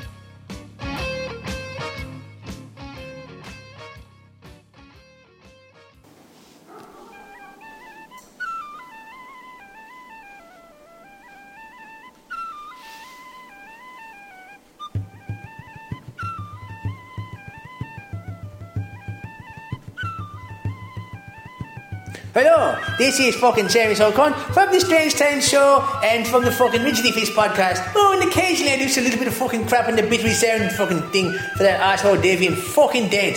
Anyway, uh, they've been talked into doing a fucking recipe someone liked my fucking uh, dick cheese sandwiches that I made for fucking Mr. Dent. He seems to fucking enjoy them. He loves the fucking dick cheese. Uh, eats fucking gallons of it. I say gallons, I mean kilos. He stole a very large amount of it that he rolls back from his fucking foreskin and nibbles away at it. As the English would fucking do. So, uh, apparently, um, you like having recipes on your little recipe podcast, and it's called uh, what the? It's my favorite show. It's the uh, what's it? The sucker. Yeah, fucking. Hey, the fucking write that right to me. Fucking did I? A sucker. Fucking sucker cocker. What the? Oh, sucker tash. What the fuck? Okay, right. Sucker tash. Yeah, fucking supposed to be making a fucking recipe of that. Apparently, it's a fucking very nice dish. Um, but uh, of course, we're doing it the fucking Irish style. Um, so probably all fucking deep fried. Okay, so fucking hell, look at that. It's got fucking vegetables in it. What the fucking hell? What the bloody hell is this? Two cups of frozen broad beans. I've got fucking broad beans. Let me look in the fucking. I look in the fucking cupboard. I check for broad beans. Right. There you fucking cunt. Fucking. No, got no fucking broad beans. So what I'm gonna do? I've got some rabbit droppings. I've got a shitload of fucking rabbit droppings. I'll scrape those fuckers up, put them into the fucking bowl. Okay, that's fucking it. That's fucking it. It's fucking hard though. Ooh, sorry. It's basically not. Let's flick that bastard out. Just keep the rabbit droppings in there. It's very fucking nice. Uh, they start to go fucking green, ferment, and go off. So they fucking. Yeah, they nice little fucking waft to them. The nice little odor, if you know what the fucking talking about. That's what like fucking like um Irish morning bread. It's kind of like that, only with a little uh, fucking little less Guinness in it on uh, whiskey and chat like that. Right, 25 grams of butter. Right, well, if you listen to my last recipe, you fucking one-eyed fucking cock rabbits, you'd fucking know for sure I've got no fucking butter in my house, so I'll be using dick cheese again. Now, fortunately, uh, Mr. Davian Dent from the Bitter Sound podcast has sent me a fucking ton of dick cheese because he mass produces it. I don't know what he fucking does. He's got some nasty violin fucking infection. So, I've got a, just got a large fucking spoon near the fucking side of the skirt. Cut it, hey, get the fucking bowl of dick cheese. That fucking scrape this. Uh, Jesus. That's fucking terrible. oh, it's got a fucking whiff to it, if you don't mind it. That fucking punch inside, if you don't mind me saying. Then, so, I've got fucking about half a kilo of fucking dick cheese from uh, some English cunt. Hey, uh, one medium onion, uh, one medium red onion, sorry, red onion, fucking, fucking a fucking. Right, uh, one medium red onion finely chopped. Right, this is cooking, and we don't cut fucking shit, let me tell you. And it's some fucking English bastard in his Union Jack waistcoat saying this land is my land. We cut his fucking throat. So, one of a red onion, just fucking, it? Here we go. Just toss that bastard in whole, let the fucking, um, just you can eat that later. Fucking, don't about dicing shit. It's fucking, it's a waste of fucking time if you ask me. It cuts into your fucking drinking time. And that's no time like the present. So, I'm gonna have a quick sip of my fucking um, Guinness. Ah. Gee, tastes like fucking shit. Right. Okay, what else you got here? Uh, two primo medium rashers of bacon, trimmed and chopped. Primo ra- Oh, fucking hoity toity, Mr. fucking stuck Stuckatachi fucking show. Now, some primo medium rasher of bacon. Fuck that. Just using some fucking dead mice that I found on the fucking kitchen floor. Right, Mr. Mousy, in you fucking go. Uh, right, now we've got two glo- cloves of garlic. Fuck, is it fucking some fucking French food? Garlic, won't be having none of that fucking shit. Oh, that next we've got there one uh, red capsicum. A capsicum. Fucking hell, a capsicum? What's that? A fucking some mythical fucking vegetable? A capsicum? Who's ever heard of a fucking capsicum? No one's fucking using that. You can fuck off. Right. Capsicum, my fucking asshole. Right, uh, two cups of corn kernels. I've got a shitload of those fucking things. And right, the fucking here, you cunt. And that's enough about a fucking uh, fucking bucket load of those fucking things. One cup of pure cream. Well, oh, cup of cream. That's a quarter cup of cream. Sorry, I didn't have my fucking wanking glasses on. Thank you very much. Into the I go. And here.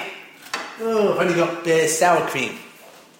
Uh, pure cream, sour cream. Well, it doesn't matter a fuck. Right, in that goes. Kick that in. Go ahead and rest that back in the fucking fridge. Not wasting any more of you fucking pikey cunts. Um, right, you know, pure cream. Um, half a cup of freshly chopped fresh flat leaf parsley leaves. Ooh, righty tighty. Okay, I find a fucking. Look, I've got some moscow on this loaf of bread over here. Just fucking. I'll cut. Wait a knife. Put fucking stabbing knife. Cut the fucking. Cut the fucking shelf, the fucking bread. Bring it back over here and drop it back in. Oh, that's very nice. Right now, a method. Hang on. Oh, I wasn't supposed to be mixing all the ingredients all at once. Well, we're doing this Irish style, and this is fucking crap because there's not one fucking potato in this fucking recipe, so I'll be just changing things in a little bit. There, where's my fucking uh, pikey and fucking mallet? Right, get that one, the bastard. There's a fucking big one, right? Fucking this bastard you cunt. Right, I've got my great big fucking potato mash and fucking um, mallet. And I'll be giving this fucking potato a right good scene to because you're always going to have potato in a fucking traditional Irish dish. I don't give a fuck what it is. It could be fucking breakfast cereal. It's having fucking potatoes in it. Here, that's what I'm doing. I'm actually looking up this fucking recipe on my fucking Irish um, potato phone. It's just a potato with a fucking apple stuck to the back of it with a bit of gaffer tape and a nail. So, if you don't fucking like that, you can shove it straight up your fucking arsehole. Right, now got the potato, put it on the bench nice and carefully, and you smash it like that. Oh, that's nice and flat. Right, one potato in, I'll get a fucking big one with it. Come here, you fucking dirty cunt, right there. That, in that goes. Just stir it around a bit. Uh, but oh, it's a little bit dry. May need a little bit. Just spit on it a bit. Stir it around. Yeah, lovely. That'll help lubricate it up a little bit for you fucking dirty hobbitses. Right. So you stir that up. Then cooking it, fucking hell. You gotta cook this shit as well. Oh, know, different steps. There's three steps to this fucking meat. Well, what we're doing, we're just gonna shove it in the fucking microwave and we'll cook it for about, oh, I'd say, uh, about a good 40 minutes, I'd say, in the microwave or an oven. If you've got an oven, a hole, a fire pit, anything like that, just shove it in and fucking burn it. So, um, luckily for you cunts, I've got one here I prepared earlier, and oh, it looks fucking vile if I don't mind saying so myself. Look, I, I taste it, but I feel I'd probably fucking be very, very sick. So, look, I won't be touching that. I think I'll just throw that straight out the fucking door, that's fucking horse shit. Right, wait a good thing. Give me that. Right, good. We can tail it. We just spatula this fucking horse shit in. Uh, oh, no, look, no. Ah, shit. yeah, fuck that. I'm telling you, I'm not eating any of this fucking shit. Your succotash, it's a fucking vile looking fucking meal if I've ever seen one. apart from the potatoes, which are probably only the fucking only redeeming feature this pile of shit's fucking got. So, in closing, um, I don't know why I fucking bothered with that. I've wasted two fucking perfectly good potatoes, mixing it with other fucking mystical little vegetables, and a pound of fucking Deviant Dead stick cheese, which is fucking possibly the worst thing on the planet, apart from maybe Marc Hershon's, whoever the fuck that is. This has been Sam So cooking for you fucking idiots, a nice big fucking pile of succotash. I hope you enjoyed it. Um, please go to therigidfist.com and uh, download the show too, and rub one out while watching pictures of my little fucking head on the internet. This has been Sam So. Uh, good day.